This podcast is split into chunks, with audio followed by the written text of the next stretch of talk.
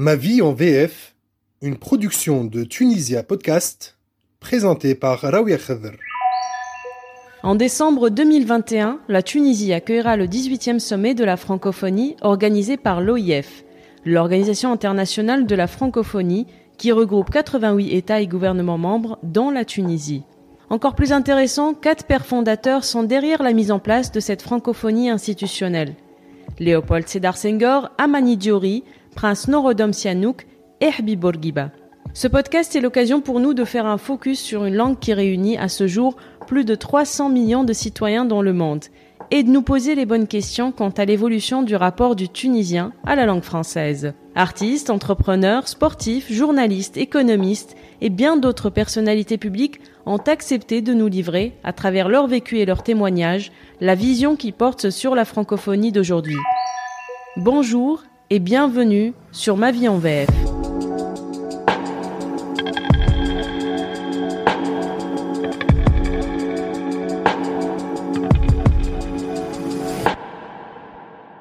Ma vie en VF est un podcast soutenu par l'Institut français de Tunisie.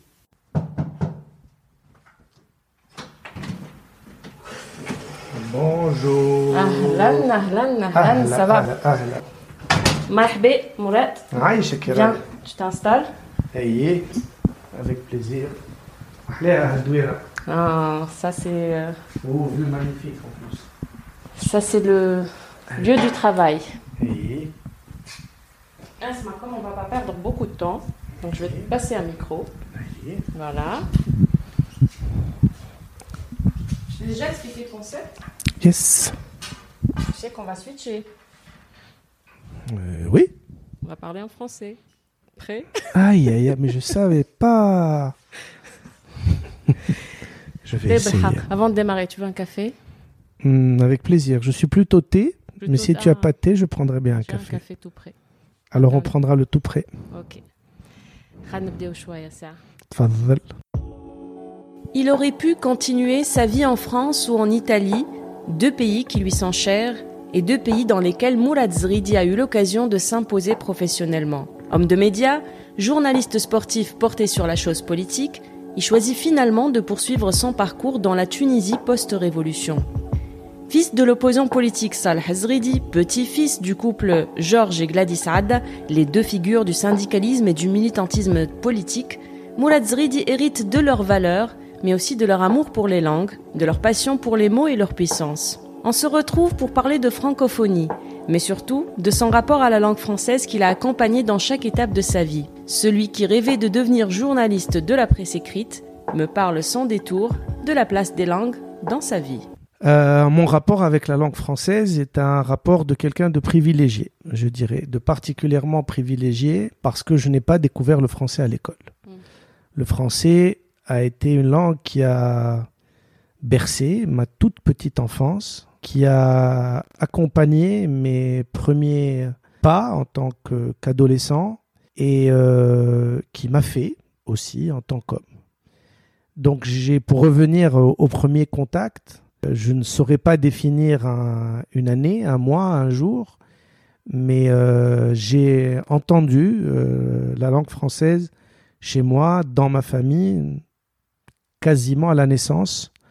Et j'étais un, un garçon euh, ou un bébé ou un enfant doublement privilégié parce que j'ai entendu euh, beaucoup de langues chez moi et bien parler, le français et l'arabe en particulier, et puis avec un arrière-fond de temps en temps un peu plus exotique qui était l'italien. Ah, Mais Tout euh, oui, tout s'explique. mais, euh, mais évidemment, le français euh, a occupé une place importante. Et euh, on découvrira après peut-être pourquoi il a occupé une place importante. Justement, moi je me pose la question, est-ce que, parce on a tous eu, je pense, tous ceux qui ont un, un- une relation assez particulière ou une relation euh, privilégiée justement avec cette langue, euh, ont eu des personnes qui ont impacté euh, ce, ce rapport-là, ont eu des, euh, des moments forts, ont eu des peut-être un livre, peut-être. Donc pour toi, c'était quoi? C'était le fait de parler français à la maison euh, avant l'école qui a fait que cette langue soit peut-être fasse partie de l'identité. Qu'est-ce qui t'a fait aimer la langue? Je pense que le cercle familial, le premier cercle familial a été quand même déterminant J'ai eu la chance d'avoir un père diplômé de français, diplômé de lettres françaises. Lorsque je suis né, mon père avait 32 ans avait euh, eu un parcours universitaire en France. Ma mère a travaillé euh, aussi assez rapidement dans le domaine de l'édition. Donc j'étais entouré de livres et euh, j'ai eu aussi du côté de mes grands-parents notamment une relation très forte avec les écrits. c'est des, j'ai eu des, grands-parents qui lisaient, qui écrivaient beaucoup, essentiellement en français. Mes grands-parents côté maternel avaient une maîtrise, on va dire, moyenne de la langue arabe. Et euh, du côté de ma famille, euh, côté paternel, j'ai. Alors là, c'était pas forcément du français. J'ai un arrière-grand-père qui était, euh, je dis bien un arrière-grand-père, hein, qui était poète populaire. C'était rare parce que c'était un, un, érudit au début du XXe siècle.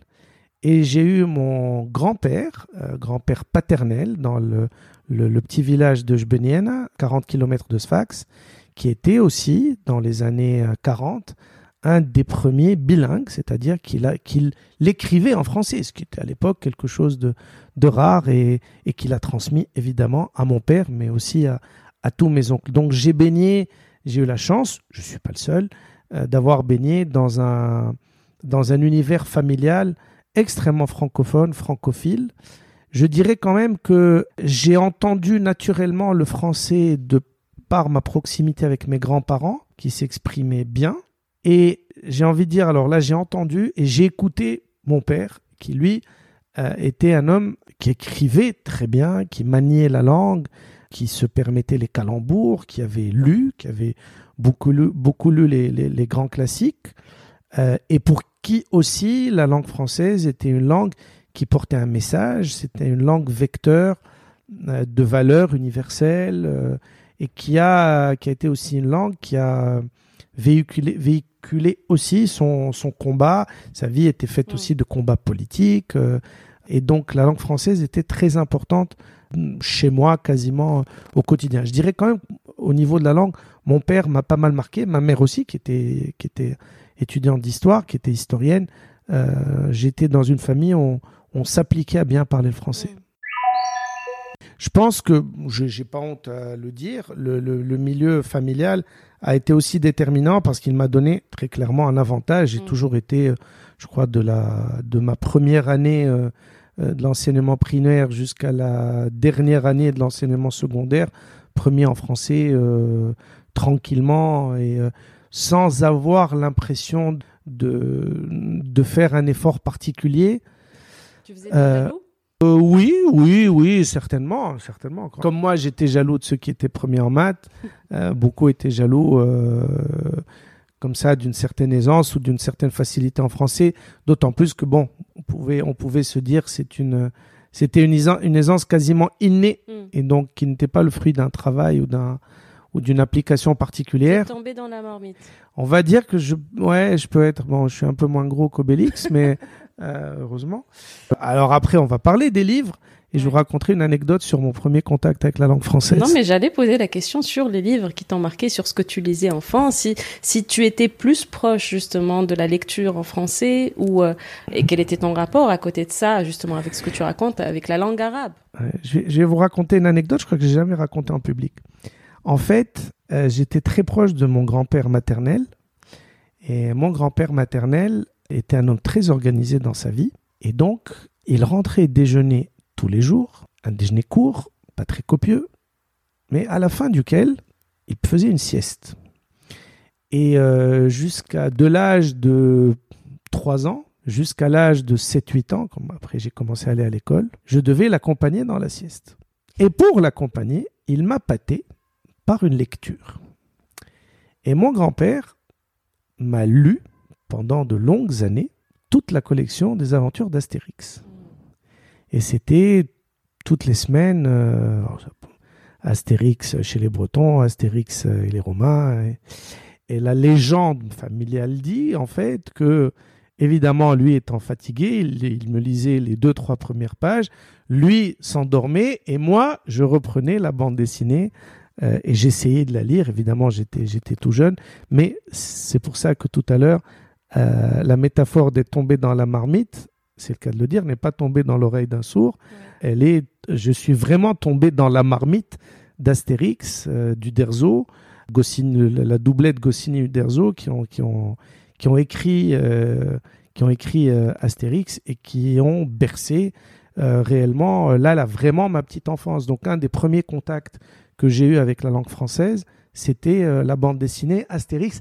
Et un degré moindre, j'ai moins accroché, moins Spirou et moins Tintin aussi. Tintin, c'était après c'était moins déterminant euh, pour moi. J'étais moins fan. Après, j'avais toute la collection, mais plus tard, je dirais, premières années de l'adolescence, là, vraiment, on découvre un peu plus Tintin. Mais Astérix, c'est vraiment le livre de chevet de la petite enfance. Hein. Je vous dis, je crois que j'ai lu Astérix à 7-8 ans. C'est moins fun euh, quand même Tintin que Astérix et Obélix. Donc forcément. C'est moins fun. C'est bon, il y avait plus de l'aventure aussi. Hein. Euh, Astérix, c'est sur un ton extrêmement décalé, humoristique, raffiné, mais aussi avec beaucoup de référentiels historiques. Tintin, c'était plus l'aventure, l'espionnage, euh, la géographie. Par contre, c'était Tintin au Congo, Tintin au Tibet, euh, euh, la Castafiore. Donc, c'est plus la diplomatie, la géographie. Alors qu'Astérix, c'était toujours les Romains. Mais j'ai connu aussi un, petit bout de géographie, d'histoire grâce à, à Astérix. Il y a souvent du brouillard comme ça en Bretagne? Oh non, seulement quand il ne pleut pas. Je suis venu, j'ai vu, et je n'en crois pas mes yeux.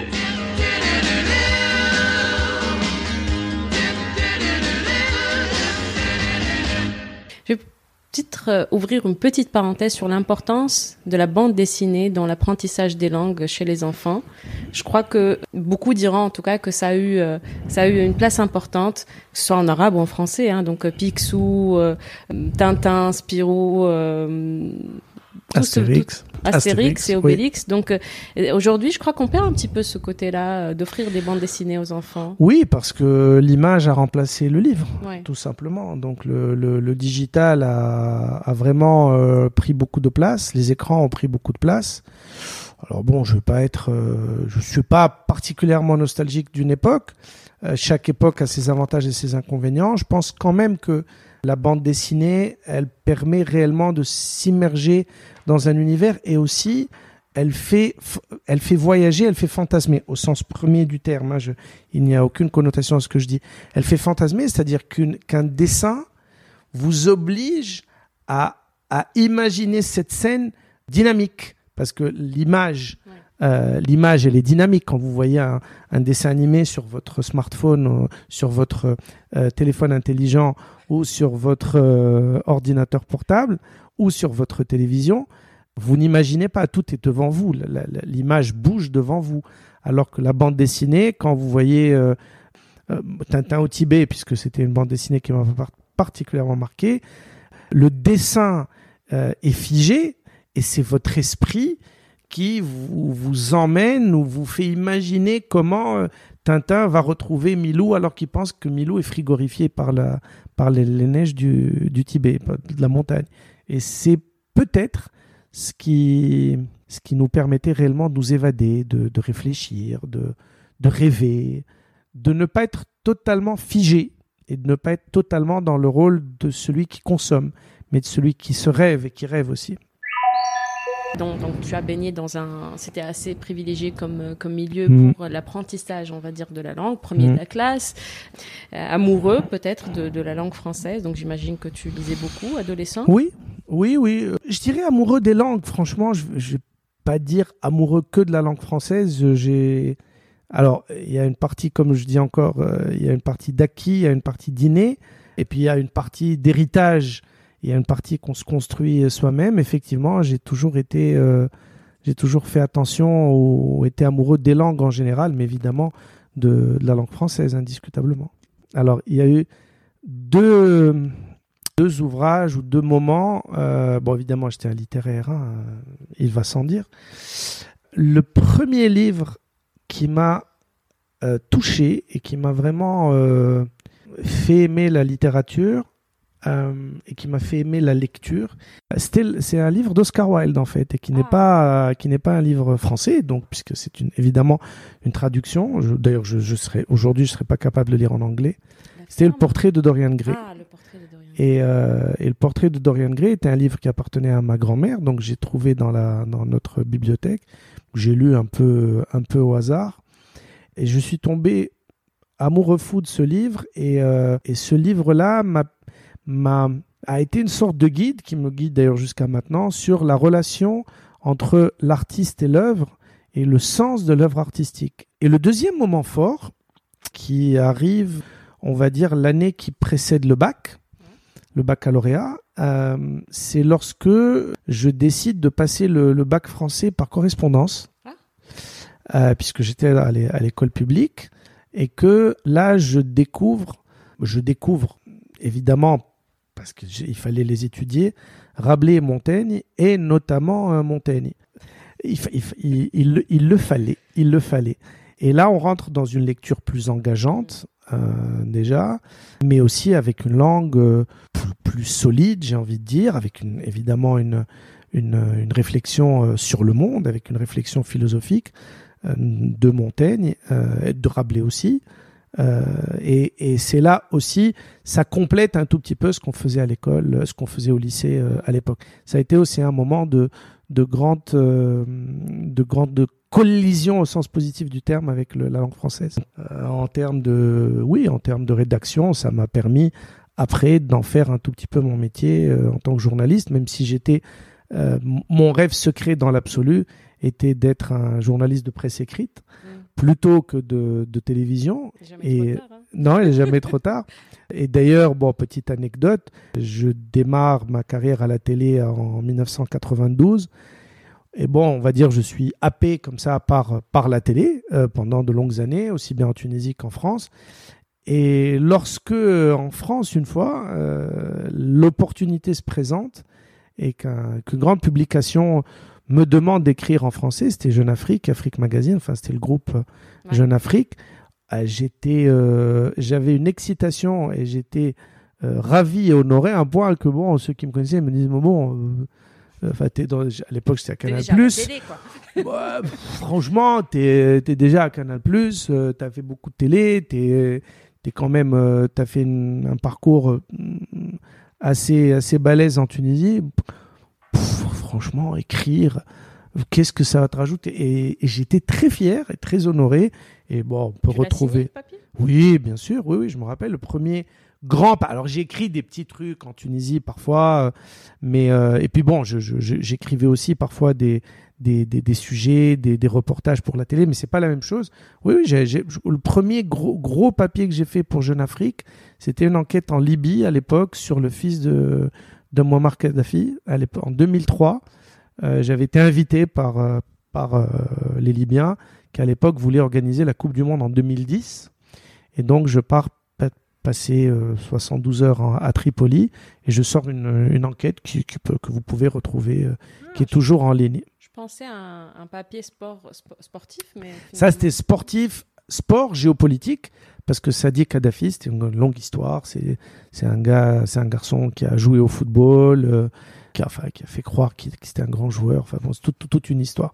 Mais on en, a, on a fait un papier. J'ai réécrit après deux ou trois fois pour pour, euh, pour Jeune Afrique notamment. J'ai écrit aussi pour des, des, revues en langue arabe, mais j'étais très, comment dire, très excité, très ravi de pouvoir écrire en français. Mourad se retrouve quelques années plus tard à diriger une équipe, euh, supervisée, on va dire, pas mmh, dirigée, pour euh, rester dans le, dans le politiquement correct et collégial. Non, non, c'est supervisé, oui, oui. supervisé.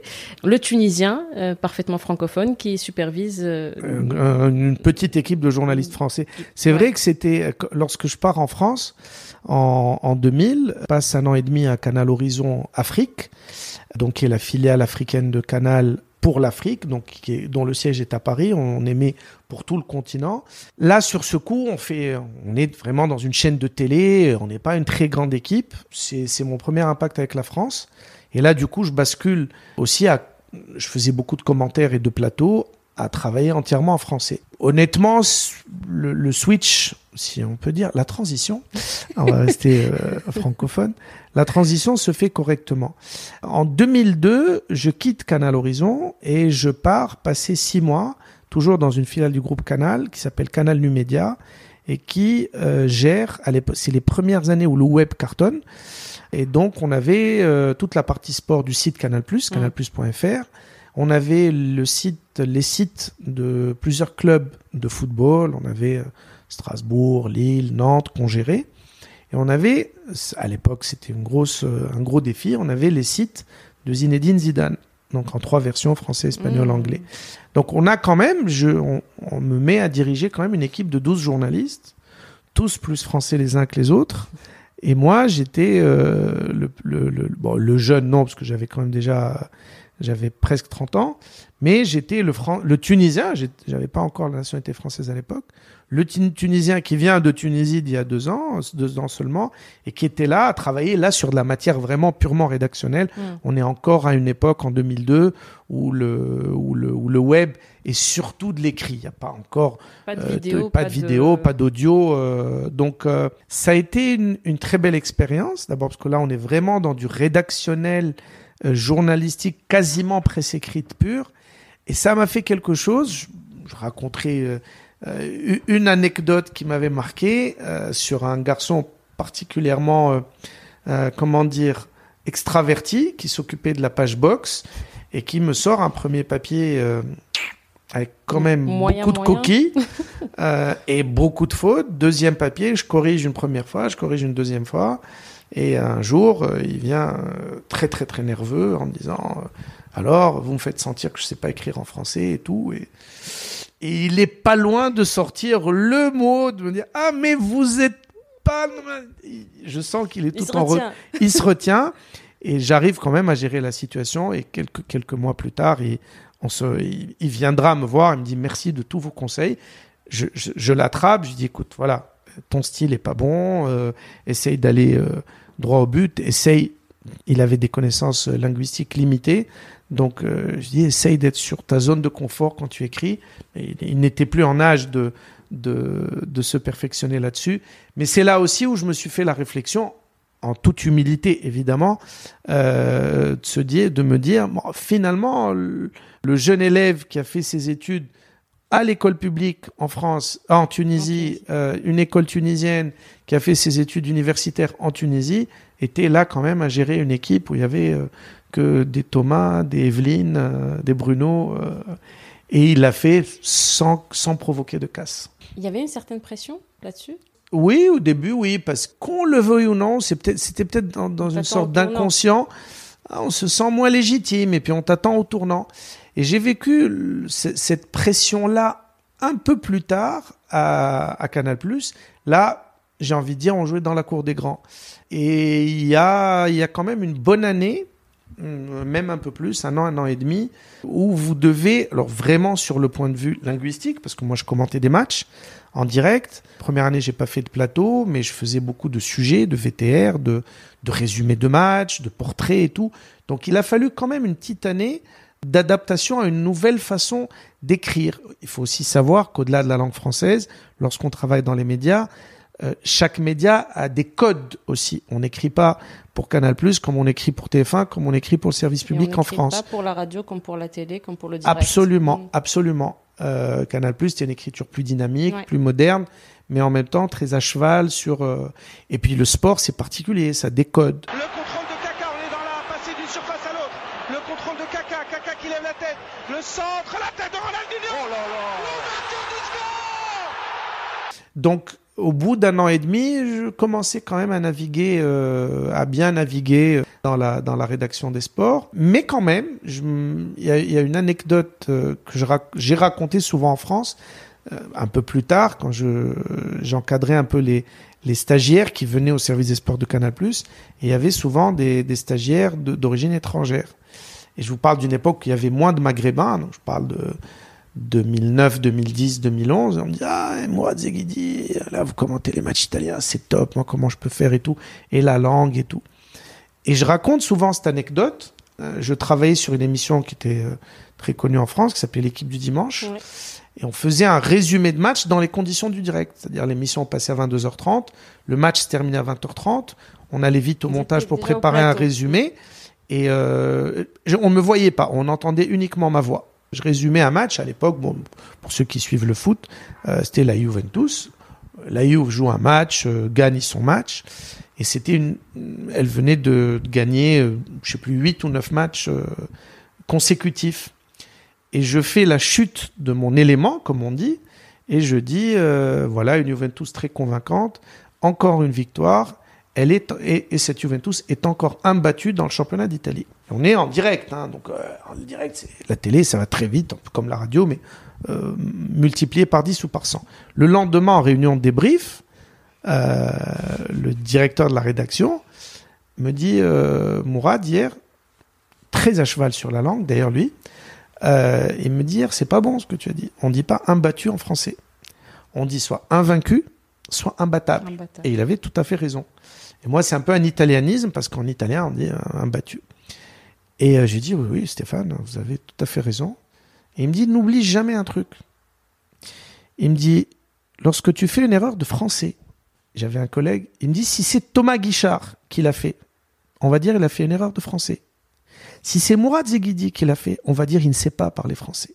Et ça m'a obligé à être encore plus intransigeant à chaque fois dans l'usage de la langue depuis. Parce que j'ai toujours gardé cette remarque qui peut parfois être blessante, Mm. qui peut être ambivalente, qu'on peut un peu taxer plus ou moins de relent, plus ou moins Mm. raciste. Mais c'était très pragmatique et très efficace parce que exact, c'est exactement ça. Bah, J'allais poser On- cette question. voilà, Qu'est-ce on qu'on avait, fait si euh, on est en direct et qu'on voilà. fait une Quand petite on erreur quand on est dans une grande chaîne comme Canal, on a 400 000 ou 500 000 ou 800 Mais 000. c'est des choses qui arrivent. Bien sûr, c'est des choses qui arrivent. On relève le niveau d'exigence. On se dit, on doit faire zéro faute de français. On peut après faire euh, des fautes d'appréciation dans le commentaire d'un match. On peut, mais le- Non, le- non. la carcasse linguistique doit être indiscutable. Et ça m'a obligé à avoir un niveau d'exigence, et d'ailleurs qui après m'a permis de faire, euh, je pense correctement, une- un parcours correct pendant euh, 12 ans dans le service des sports où j'ai été amené à commenter euh, les, les rencontres les plus importantes. Mais euh, la langue était quelque chose qui, qui a véhiculé le travail. Donc vous avez l'obligation d'être irréprochable. Ceux qui ne maîtrisent pas le français comme étant, qui, qui, qui ne parlent pas français comme leur langue maternelle, ils ont cette, euh, cette exigence-là et ils peuvent être sanctionnés, ils peuvent être. euh, On n'était pas, euh, pour tout vous dire, j'étais quand même sur, euh, à l'époque, à l'époque où se passe cette anecdote, on était 45, j'étais le seul qui n'était pas français. Hein. Donc la question Voilà. se pose pas. Non. Et même après, j'étais aussi le seul qui avait un autre passeport. euh, ou- Mm. Alors après, on commençait à avoir deux ou trois personnes d'origine étrangère, mais qui sont toutes nées, En France. nées en France. Pour rester dans, dans cette époque-là, tu étais aussi spécialiste euh, du football italien.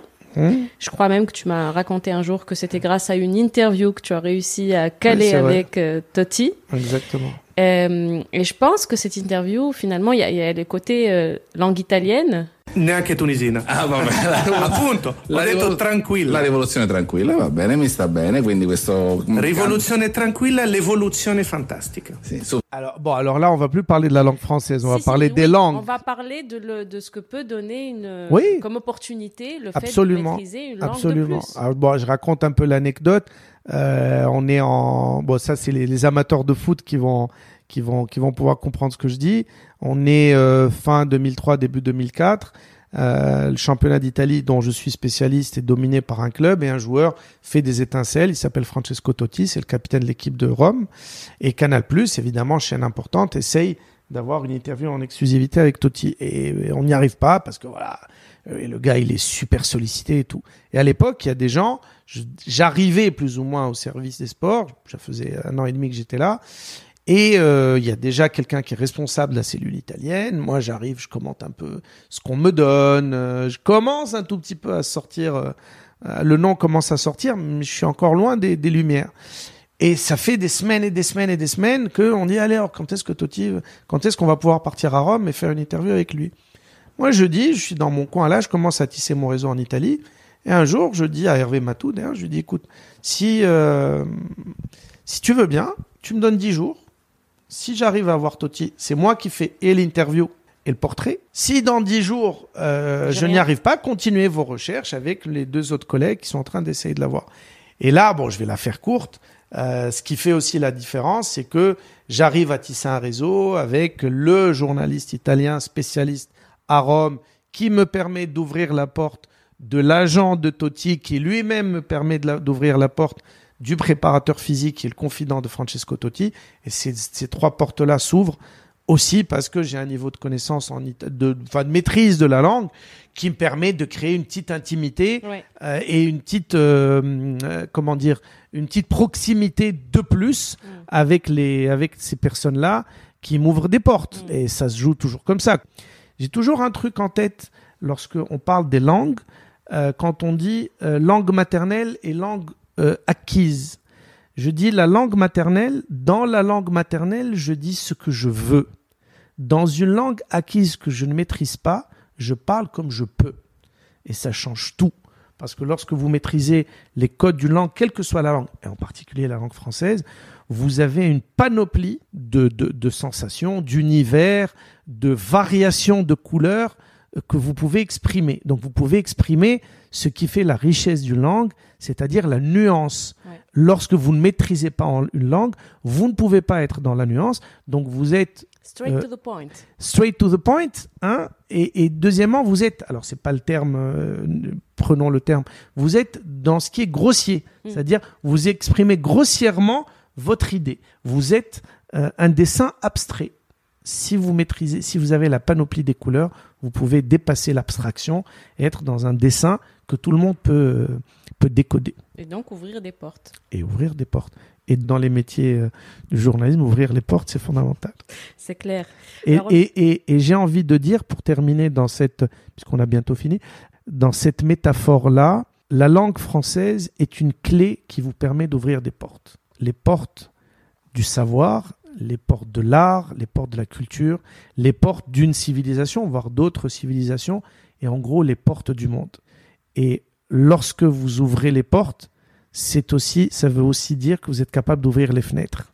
Et la langue est ce magnifique courant d'air entre les portes et les fenêtres, et vous vous laissez porter par ce courant d'air et vous brassez, non pas du vent, mais vous brassez du savoir, vous brassez des connaissances, vous brassez des sensations, vous brassez de l'histoire, de la géographie, et c'est pour ça que euh, la langue française, qui est aussi, ne l'oublions pas, dans mon cas, ça a été aussi une porte-fenêtre, j'ai envie de dire, vers le monde latin.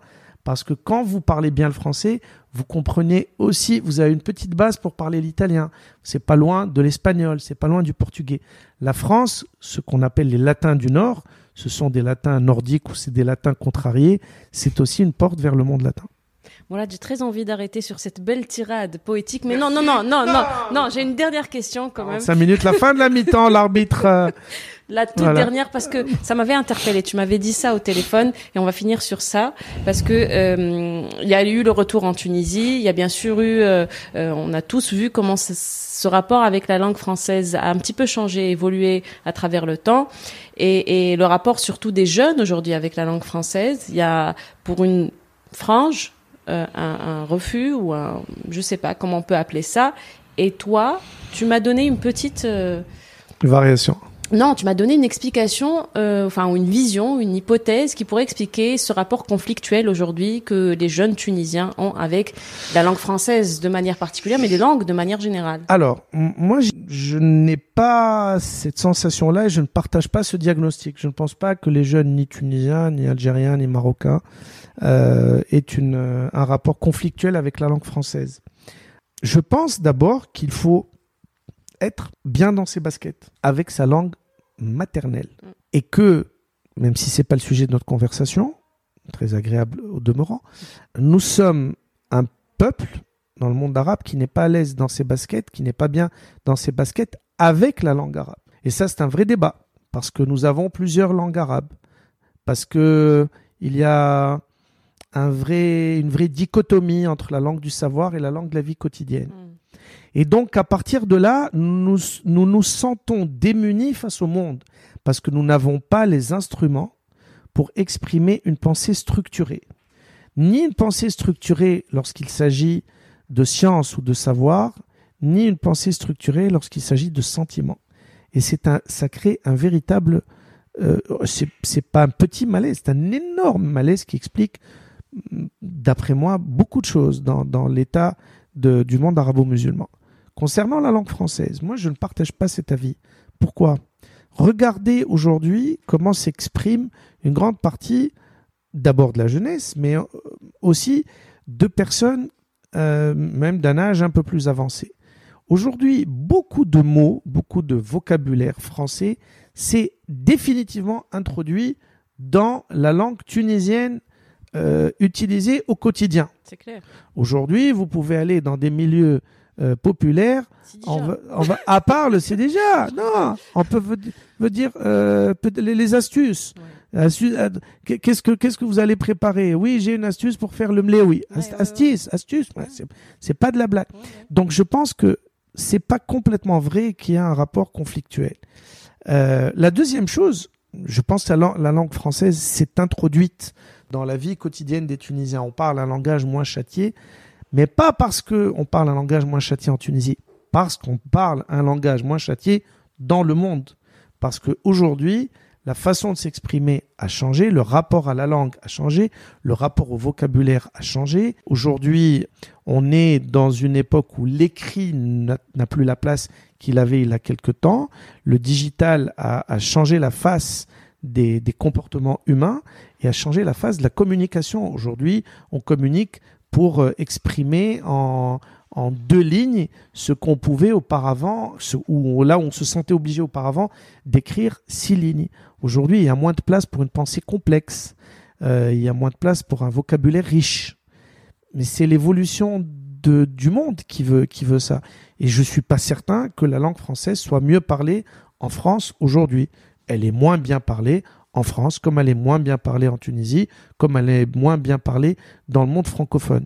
Mais là aussi, j'ai envie de mettre un bémol à mon bémol, parce que la langue est une langue vivante et elle euh, renaîtra de ses cendres de façon différente, de façon inattendue, de façon surprenante, mais elle continuera à vivre comme vou- voudront la faire vivre euh, tous ceux qui euh, aiment cette langue-là. Après, je ne dis pas qu'il qu'il faille pas faire d'efforts. Il faut aussi faire l'effort. Les parents qui sont qui aiment cette langue doivent faire l'effort de pousser leurs enfants à, à utiliser un langage plus riche, à lire. Alors lisez sur, sur les supports que vous voulez. Vous n'êtes pas obligé d'avoir ce son-là en le lisant, même si Il est bon. Hein. il est bon ce son. Quand vous avez un livre, regardez, il est bon. Ce Qu'est-ce son-là. que tu lis en ce moment, Mourad?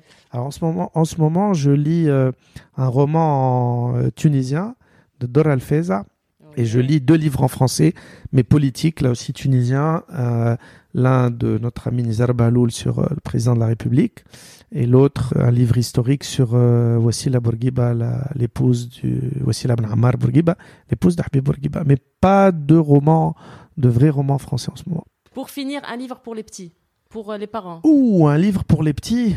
Euh, donner envie aux petits, peu importe le support. Bon, alors pour faire vraiment un classique, je dirais vraiment Le Petit Prince, là, du coup. Euh, j'en ai pas parlé tout à l'heure, j'ai découvert plus tard.